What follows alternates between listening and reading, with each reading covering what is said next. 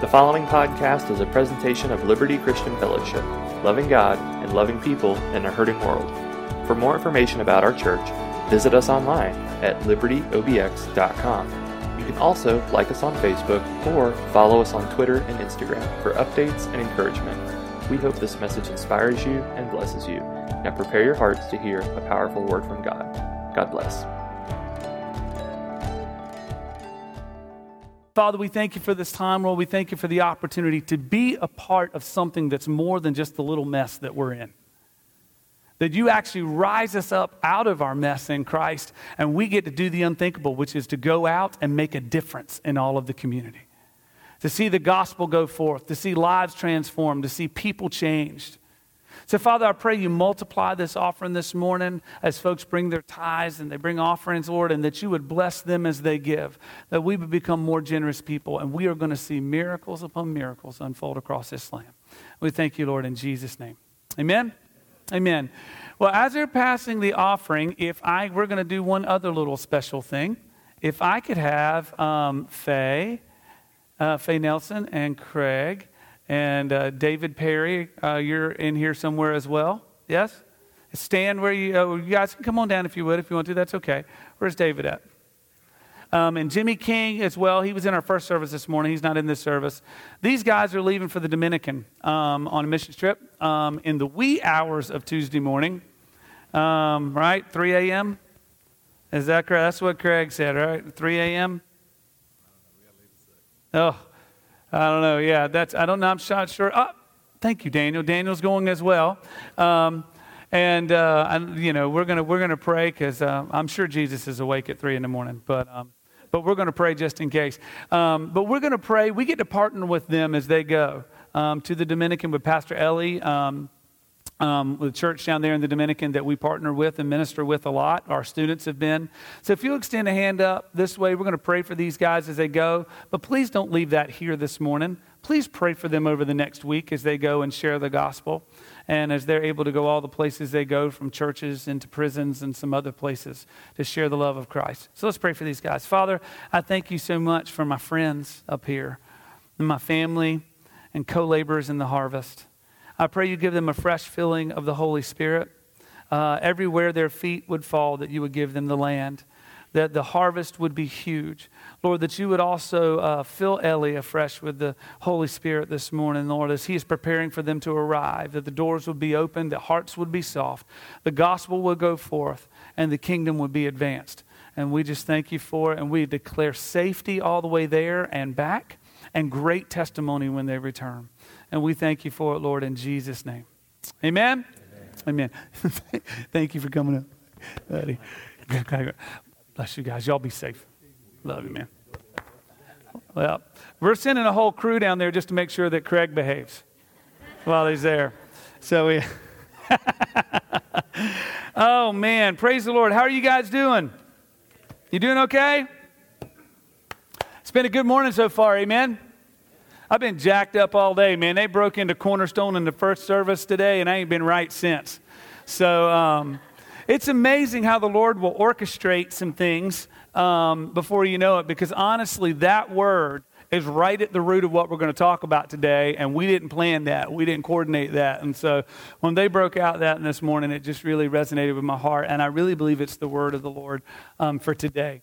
So um, if you'll grab your Bibles, you can go ahead and, and cruise over to 1 Corinthians 13, where we've been uh, together for the last number of weeks. We're going to continue doing that today. Um, we've been in this series of messages, if you've been here, where we've been talking about 1 Corinthians 13. Um, that is the chapter where you find the famous uh, saying of love is patient, love is kind, um, that you often hear hearing at weddings. But we talked about the fact that that passage of Scripture isn't just about weddings that Paul's actually writing a letter to the church that's not necessarily that unlike our church, that Corinth was a messy place, and we can say the Outer Banks can be a messy place, amen? And, uh, and so that church was filled with messy people. And uh, Liberty often, one of the things we love about this church is uh, we often have folks that know that they can come and be loved just as they are.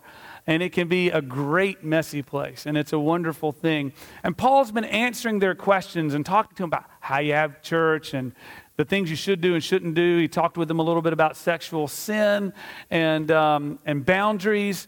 But then at the end of chapter 12, he makes this statement. He says, Now let me tell you the more excellent way. In other words, what Paul's saying is, What I'm getting ready to tell you is how all this other stuff works. It's the thing that holds it all together, it's the thing that gives it its meaning. So that 1 Corinthians 13 is not about weddings. 1 Corinthians 13 is the center of the deal. It's what God is like, and in Christ, it's what we can become like. So that's what we've been digging into for um, several weeks. And so, if you will, um, over at 1 Corinthians 13 with me, we are going to jump around in some scripture today. You might want to uh, break out a piece of paper and jot a few of the references down and go back and read them a little more later. But we're going to start at verse 8 together and just read. All right, 1 Corinthians 13, verse 8. Love never fails. But where there are prophecies, they will cease. Where there are tongues, they will be stilled.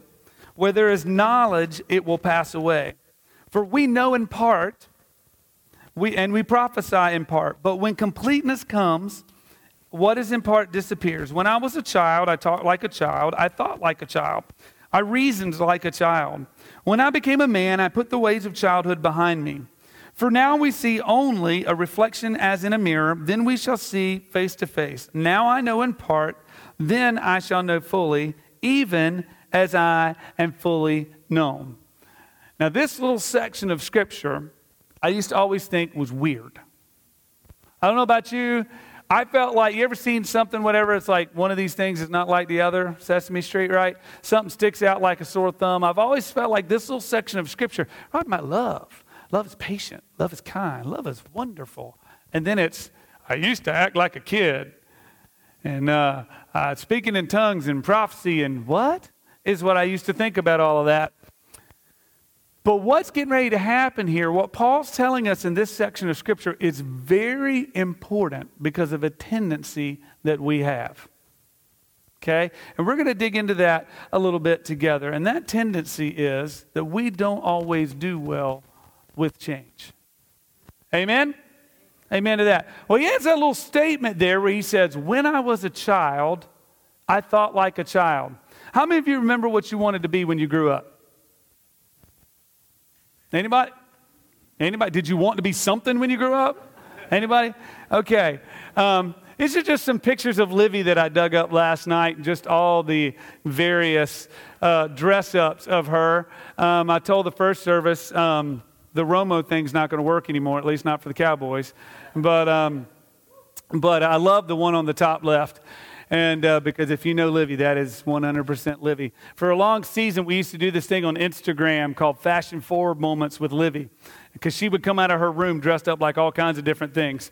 And, uh, you know, for me, it was quite a journey. I don't know about you. Um, when I was little, um, I wanted to be an artist. Um, I love to draw. I was always doodling and making cartoons on things. And then, from the time I was 10 until I was almost uh, about 18, 19 years old, I traveled in the summers with Faye and, and Clefan with Creative Ministries. And I wanted to be a puppeteer, man. I was all about Jim Henson and the Muppets, and I thought that would be an amazing thing. And then, a little later on, I was thinking I would like to do animation. You know, I was thinking they had Disney had a school of animation. I thought about doing that. I love that stuff. In fifth grade, um, uh, in Bethel, North Carolina, at the elementary school, I used to walk to school there, and the old brick two story schoolhouse there, which must have been since like built right after Adam got out of the garden. It, because um, I mean, it was like, it still had the metal it had metal conduit and stuff that had been added to the outside of the walls. So the electric wires were not inside the walls, you know. It was, and it was this two story old building, and I was upstairs in fifth grade, and we had this teacher that had a yardstick, and if you weren't paying attention, she'd smack your desk really hard with the yardstick. Anybody ever have one of those? Maybe you got hit with the yardstick, but. Um, so I, I would doodle and draw all during class, and I tell you, she would smack my desk with the yardstick, and uh, And I, I told the first service, it about make you want to pee your pants. It would scare the tar out of you. And uh, I wanted to be, in, uh, you know, into animation. When I got into high school, I got into music. And my, my desire was I wanted to be in, in a rock band. I wanted to travel. I was all into music. And then I went to college. While I was in college, I declared four different majors. How many of you guys have more than one major? Okay, and I did not major in the four things that I declared in the first place. And when I got done with Bible college, what I knew I was going to do is I was going to move to Wilmington, North Carolina. I was going to start a coffee house and have Christian bands come in and that kind of thing. What I wound up doing is the coffee, the coffee house thing did not work out. And through a mutual friend who introduced me to a young guy who was in his first pastorate of a church, and I got in a conversation with him, I wound up becoming his youth pastor. I want to let you know something.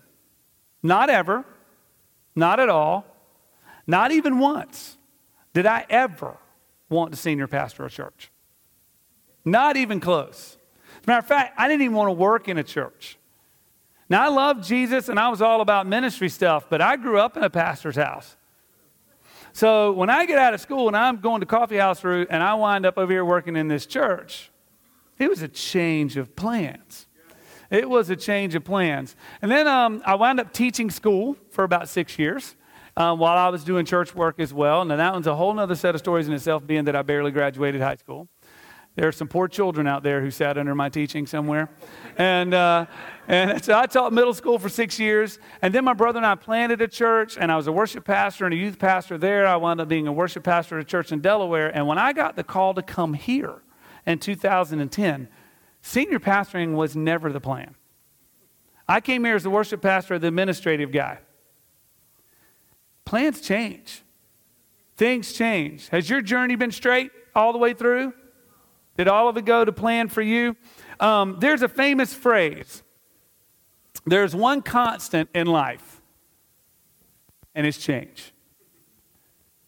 And listen, that quote comes from a really long time ago. And I think it still applies today. The truth is, almost everything in life is going to change. I told the first service this morning that there are cosmetic companies, ladies, that are making billions of dollars selling you products to try to convince you that things aren't going to change. I'm not making fun of y'all. Look at the dudes. Somebody needs to make cosmetics for us. But um, hey, it's something for the top of my head where my hair's falling out. But, and we're not going to do the spray on hair. That's kind of, you know, not going to do that. But, right?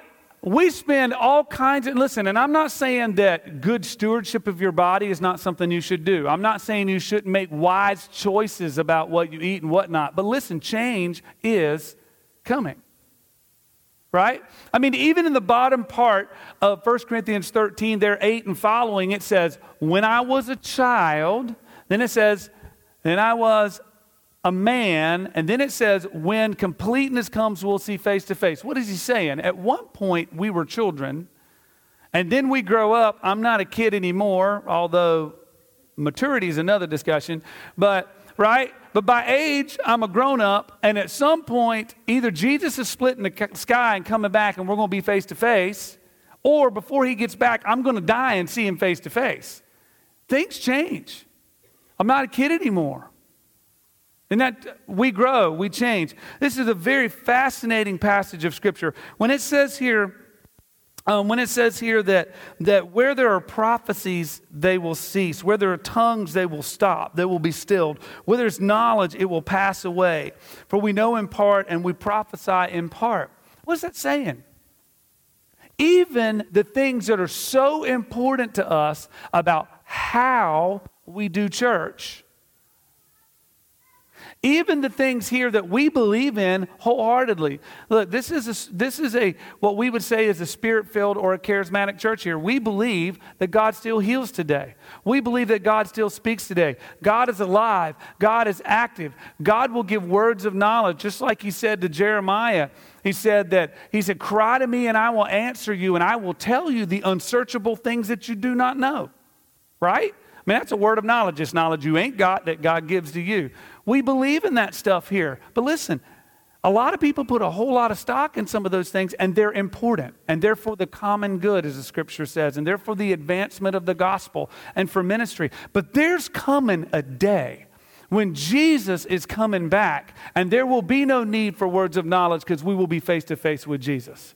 There will be no need for supernatural gifts to reach the lost because Jesus himself has come and we have entered into eternity with him. There will be no more sickness. There will be more, no more death. There will be no more tears. That stuff will be resolved. That's, this passage is saying everything changes at one point or another. It's all going to change. Are you with me this morning?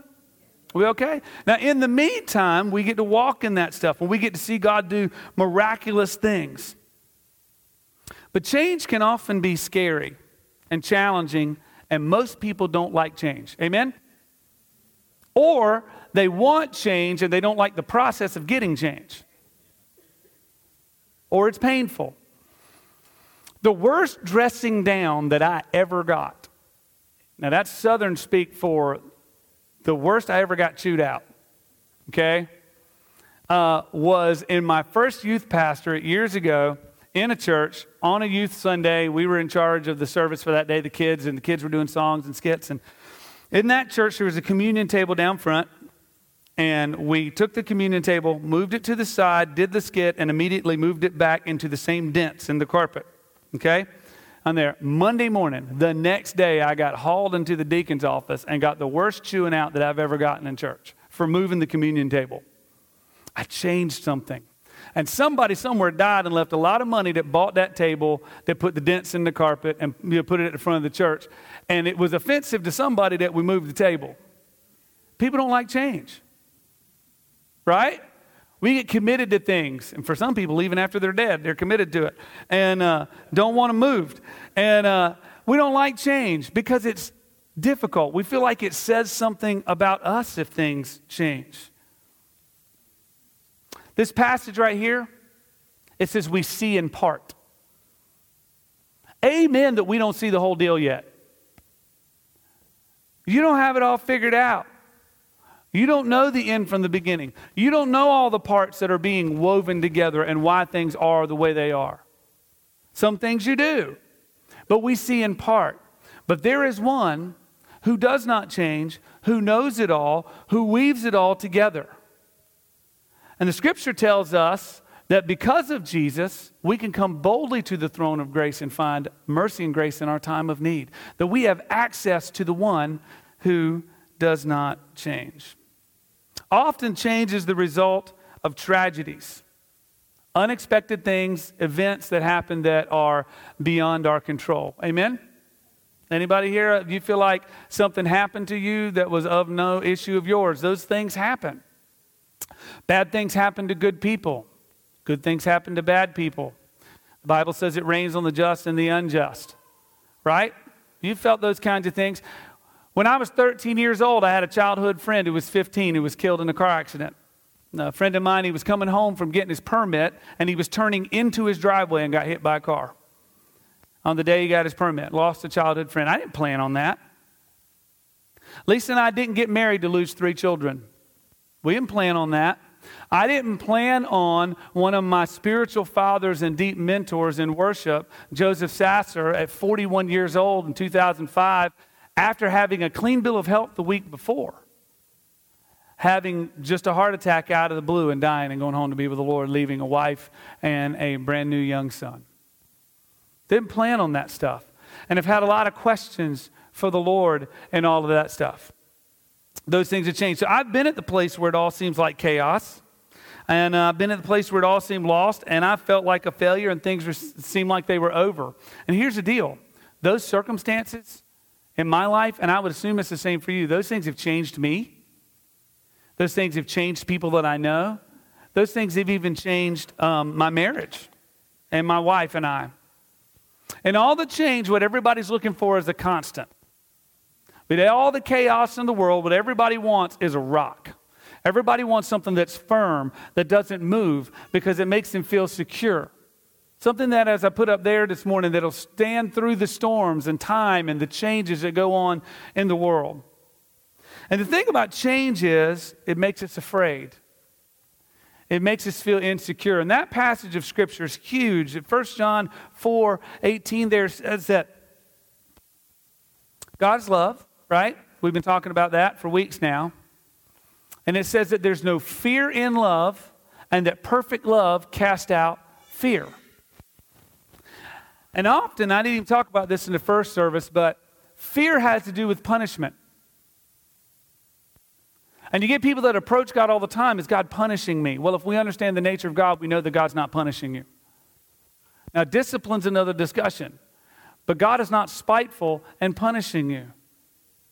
And fear is not from God. What God wants to do is God loves you. He wants to love you. He wants you to receive His love, and that love will cast out fear. What that does, it allows us to lay hold of the one who does not change, who is the constant through the storms through the loss of children and the loss of friends and the loss of jobs and unexpected things.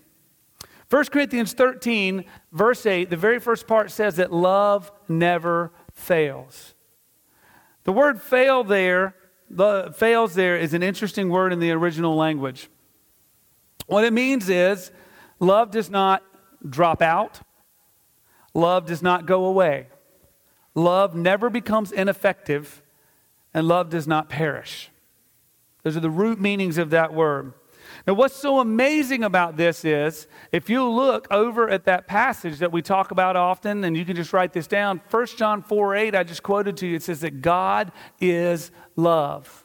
And the passage we just read said that love never fails. It's incredible for us. Hebrews 1 3 says that Jesus is the exact representation of the Father. So God is love, love never fails. Jesus is the exact representation of the Father. And then all the way back in the Old Testament, Malachi chapter 3, verse 6 says, I, the Lord, do not change. And then over in Hebrews chapter 13, verse 8, Pastor Jamie read at the opening of the service this morning. Jesus Christ is the same yesterday and today and forever. Now, I want you to listen to that. God is love. Love never fails. Jesus is the exact representation of God. I, the Lord God, never change. Jesus Christ is the same yesterday, today, and forever. Christ alone is the cornerstone. Where the weak can stand upon the rock, they're made strong. And through the storm, He is Lord over it all. The winds and waves come. People pass away. You are going to push up daisies at some point if Jesus does not come back first. Money comes and goes, jobs come and go. Love never fails. Jesus never fails. Christ alone is the cornerstone. I want you to go back, if your finger's still there, at 1 Corinthians 13. Look at verse 4. Jesus is patient. Jesus is kind. Jesus does not envy. Jesus does not boast. Jesus is not proud. Jesus does not dishonor others. Jesus is not self seeking. Jesus is not easily angered. Jesus keeps no record of wrongs. Jesus does not delight in evil but rejoices with the truth. Jesus always protects. Jesus always trusts. Jesus always hopes. And Jesus always perseveres. Jesus never fails. Christ alone, the cornerstone, the rock for us. So the issue is not primarily about things that change. Circumstances, difficulties you face, finances, how we do church, how culture and society changes, those things are secondary and find their resolve in what doesn't change. So, the question for us today, the issue for us is what are you doing, not about the things that are changing all around you? The issue is, what are you doing about the thing that doesn't change? What are you doing with the thing that doesn't change? Because that's where you're going to stand firm in all of the things that do change. You okay? Serious in here this morning. All right. So let me ask you this first question. Two questions for this morning. What are you doing about Jesus? What are you doing about Jesus? We've established that Jesus is God and what he is like, and that that doesn't change. In the midst of life and change, what we're all looking for is good news. I mean, how many of you want to walk into work tomorrow and get some good news? how many of you want to walk into school tomorrow and get some good news? Yeah? How many of you guys are waiting on some good news from a doctor? Some good news about your finances. Some good news about a relative. We all want good news. Why? Because that helps us feel better about the things that change. Well, there's good news. There's good news for all of you. There's good news for all of us. We're all looking for true life and hope. John 10:10 10, 10, we quote up here often that the enemy comes to steal, kill and destroy, but Jesus' intent, what Jesus came to do is bring life to you and life to the full. And over in John chapter 17 verse 3, we're told what that life is. All of us have a concept, just like when we were children, about what the life looks like. Obviously, Livy's confused and I was confused about what the life looks like. But we all got plans. We got all things we're looking for about what the if I could just have a little more money, if I could just be a little more secure, if this relationship would just get right. What the life looks like. John 17, 3. This is eternal life.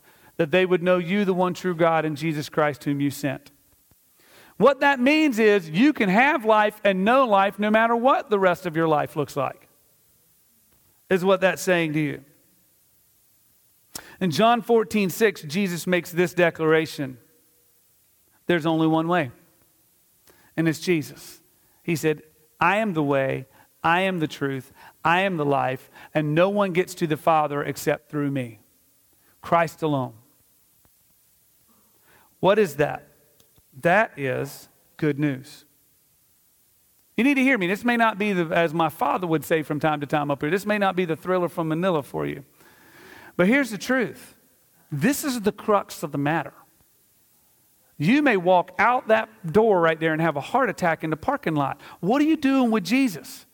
If you're lost this morning, if you don't know Jesus, if you're feeling separated from God, there is good news for you in the house this morning. You can know Him.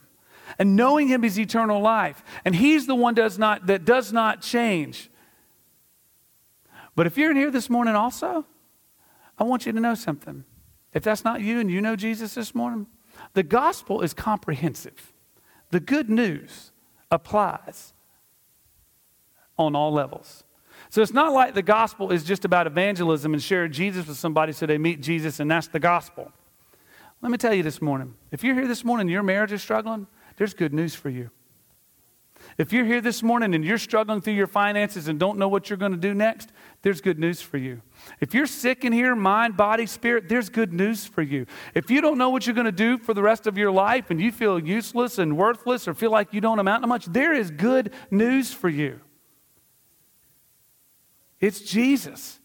He's the one that will set your feet upon the rock, which is Himself. And He can speak purpose and identity and healing and freedom and the breaking of chains to you so that you can become everything that He created you to be.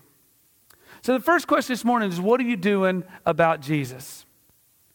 The second question, and as I ask you this, if I can get the communion team to go ahead and start passing this out this morning as we're getting ready to take communion together in just a minute. What are you doing with His Word. What are you doing with Jesus? The second thing is, what are you doing with God's Word? What are you doing with it? I'm going to give you some scriptures here, and I want you to mark these down because this is important. I know your fingers might be tired after the service today, flipping through your Bible. 1 Peter chapter 1, verses 24 and 25. All people are like grass I said in the first service today, nobody laughed. It's okay, but I'm sure that my um, landscapers appreciate this, right? That all people are like grass. You ever had anybody you wanted to mow down? Um, all people are like grass, and all their glory is like the flowers of the field. The grass withers and the flowers fall, but the word of the Lord remains forever. The word of the Lord remains forever. Matthew chapter 24, if you'll flip back there. Bible drill today. Matthew 24, verse 35. Heaven and earth will pass away, but my words will never pass away. And this is Jesus saying this. So now we have everything's going to change with people, And now he's saying everything's going to pass away with heaven and earth. The sky, the earth, it's all going to change, but that the word of the Lord remains. Isaiah chapter 55, verse 11 says this. This is God, God speaking, and he says, So is my word that goes, goes out from my mouth. It will not return to me empty or void, but it will accomplish what I desire and achieve the purpose for which I sent it. So not only will God remain beyond life and death, not only will God, God's word remain through that, God's word will remain through the changing of the heavens and the earth. Not only that, but that when God speaks his word, when God has given us his word, it's living, it's active, it's powerful, and it can do the thing that it was sent to do. So that when the scriptures say, I have a plan for you to prosper you, not to harm you, to give you a hope and a future, that's a powerful word that has the power to perform. It's true, and that promise does not go away. And when God says all the way back in the Old Testament that I will never leave you or forsake you, and then Jesus echoes that as the Son of God, the Word made flesh in the New Testament says, I will never leave you or forsake you, that that is an eternal, unchanging promise of God, that He will not leave you or forsake you, that you can take that to the bank. And in 2 Corinthians chapter 1, verse 20, it says this.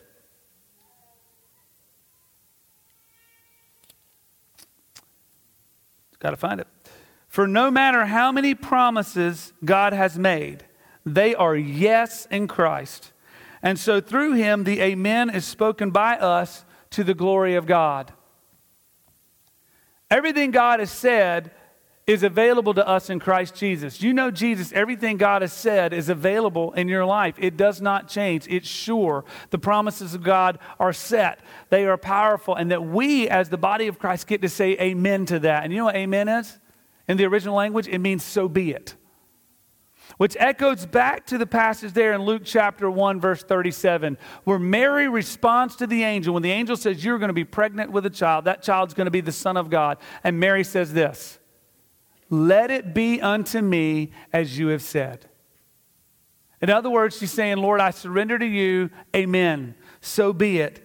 Let it be to me. So here's the deal. What am I telling you about? What are you doing with God's word? You need to understand this is more than just a book. This contains words of life. In here are the promises of God. We need to speak them. We need to study them. We need to sing them. We need to speak the promises and the truths of God over our circumstances. We need to speak the truths of God and proclaim the truths of God out here into a lost and dying world so that they can hear the truth. And this truth does not change. It doesn't matter how many people want to interpret it 25 different ways. The truth is the truth. God's word remains. That's why I tell you guys often when I get up here and speak, I don't want you to hear me or Pastor Jamie or Pastor Catherine who's going to speak next week or Bill who spoke last week or all the different folks that speak up here or dad. We just want you to hear Jesus. Take what we say and go open this thing and make sure what we say lines up. We're just people too, right? Do you know you can speak with God directly? And God will speak to you. And we can encourage you and do our job, as the scripture says, to try to equip you for the work of service. But you got a Bible. And his word does not change. It's from before the foundation of the world. It didn't get started when somebody just wrote it down in a book. And that his word does not change. It is secure and it's full of promises that will remain even beyond the changing things of the world. If I could get the band to come as we get ready to take communion together this morning, um, we often look at change as a negative thing. I know I do and I don't like it, especially when I look in the mirror these days at almost 45 years old. But I want to submit to you that the one who is love, who never changes, who never fails, that in the process of change, when we lay hold of him, all the change in our life, because of Jesus, can be filled with hope. It can be filled with promise. And all the change that you face. That God doesn't have to be defined by your circumstances, but that you can stand on the rock and begin to allow God to define your circumstances. And what's amazing in those moments is that while everything around you changes and you stand on the thing that does not change, God will begin to change you. And then through you, He'll begin to change the world. Um, Lisa and I in 2001 had the, a first of three miscarriages. It was a very late term miscarriage. Some of you guys have heard us share about this before. Um, and so we had to go to the hospital and have induced labor to come home empty handed. We got to hold our, our baby in our hands, Elizabeth, and say goodbye to her, dedicate her to the Lord, and come home empty handed. When we went to the doctor, and we went in with all the hopes. Of course, it's a little earlier technology, so we went in with a little handheld recorder so we could record the heartbeat that first day. And when the doctor looked at the sonogram and said, There's something wrong with your child, um, that began a seven day journey for us to the point at which we found out that she had passed away about seven days later. And in that moment, when we met with the doctor, one of the counselor folks came in and sat down with us when we had just found out something wrong with our baby. And, and she said, You know, you have options. And my wife looked at me and said, No, we don't. And she looked at the lady and said, We're going to give God the final word, is what she said. And you didn't hear me. It's very real to us today as it was to them, us to then, then, all those years ago. The pain of the moment and the change, going in with hope to be met with devastation. Change, drastic change. But the declaration my wife made was no, we stand on the rock that is higher than us. We're going to give him the final word. I don't know that I was there. She's the one that made the declaration. Seven days later, we found out our baby passed away. We made the arrangements to go to the hospital to have delivery. While we're there, the doctor comes in and explains everything he's going to do and all the process. And he said, Is there anything else you need?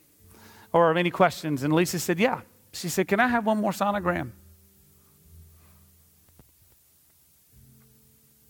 I can still hear his voice. He said, he said, uh, Miss Hobbs, you, you know what you're going to see. And she said, I just want to give God the final word. She said it again. They rolled in all the equipment. They gave her another sonogram, and it was immediately apparent that Elizabeth's heart was not beating. I'm telling you the truth. As sure as I'm standing here, I'm not lying to you. The craziest thing happened in that moment. There was this weird peace that came over both of us. We were like, okay. And we realized in that moment that God's heart broke just as much as ours. It was not God's desire for us, it broke his heart. We live in a broken world where these things happen. But what we did is we took our broken thing and we had put it in the Lord's hands. And the statistics nationally of people who lose children through miscarriage or through other means, just lose children in general after birth, after they're born, the statistic of divorce is well over 75%. We've got that times three. And I'm telling you what, we are not only not divorced, we're better friends today. You can ask her to make sure I'm not lying. You can catch her after the service. We're better friends today than we've ever been and closer than we've ever been. But something else crazy happened. It's the red car happened. The red car.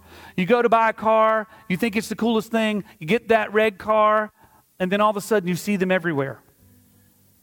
That ever happened to you? Like you buy a certain car and all of a sudden you see that same car everywhere? All of a sudden you never noticed it before?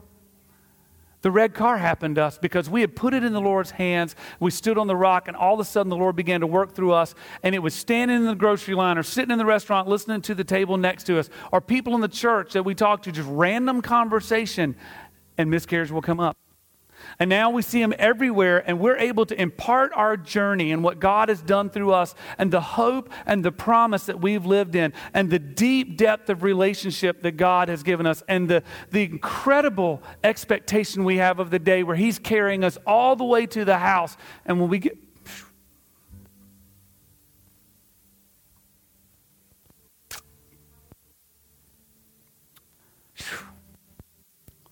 Can't talk when I cry. When we get there, we're not only going to be met by Jesus, we got three kids we get to hold.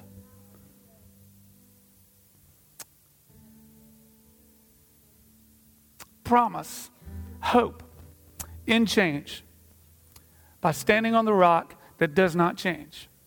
Love does not fail, it does not go away, it does not perish. So, as we get ready to take communion today, I'll come down and grab a couple. Thank you, buddy. Um, this is that. This is what was offered to us, the thing that we could not do for ourselves because of change. He offered us in Christ Jesus. It wouldn't be possible without Him. Three things. Three things this morning. Number one, you need to know Jesus. You need to know Jesus.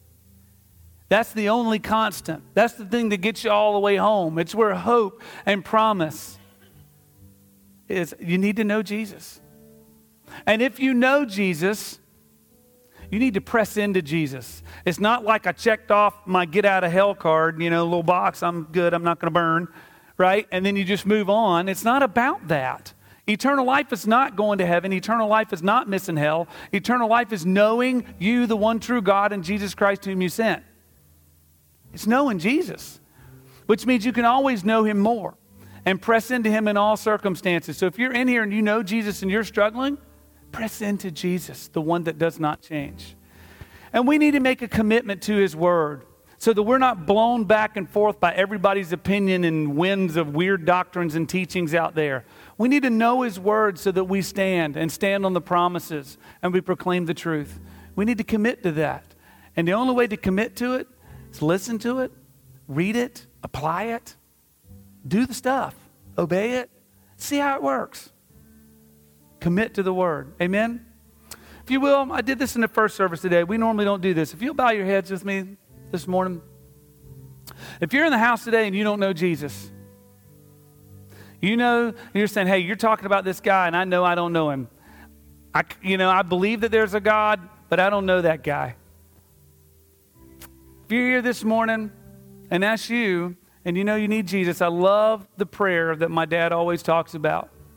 Jesus, I need a Savior, and you're it. I got no other place to go. Thank you for dying for me. Thank you for paying for my sin. I know that I'm a sinner and I needed it. And I'm going to follow you all my days. I want to know you. If that's you this morning, I just love, slip your hand up. We're going to pray together. No weird bait and switch. I'm not going to make you do anything strange. Anybody here today? You know that's you? All right. I just want to pray with you real quick before we take communion together. Said, Jesus, Jesus, I know I need you. Thank you for dying for my sin. Today I give you my life. Come into my life. I'm going to live for you.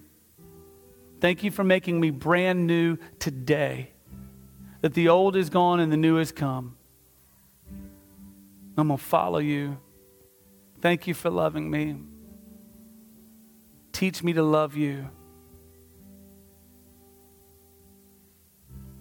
If you prayed that with me today, that's just a prayer. It's the declaration of the heart, it's a commitment to Christ. I want you to do something for me after the service. If you prayed to receive Christ today, you can swing by guest services or even down front. We've got some stuff for you to help you get started on your journey. Get plugged in.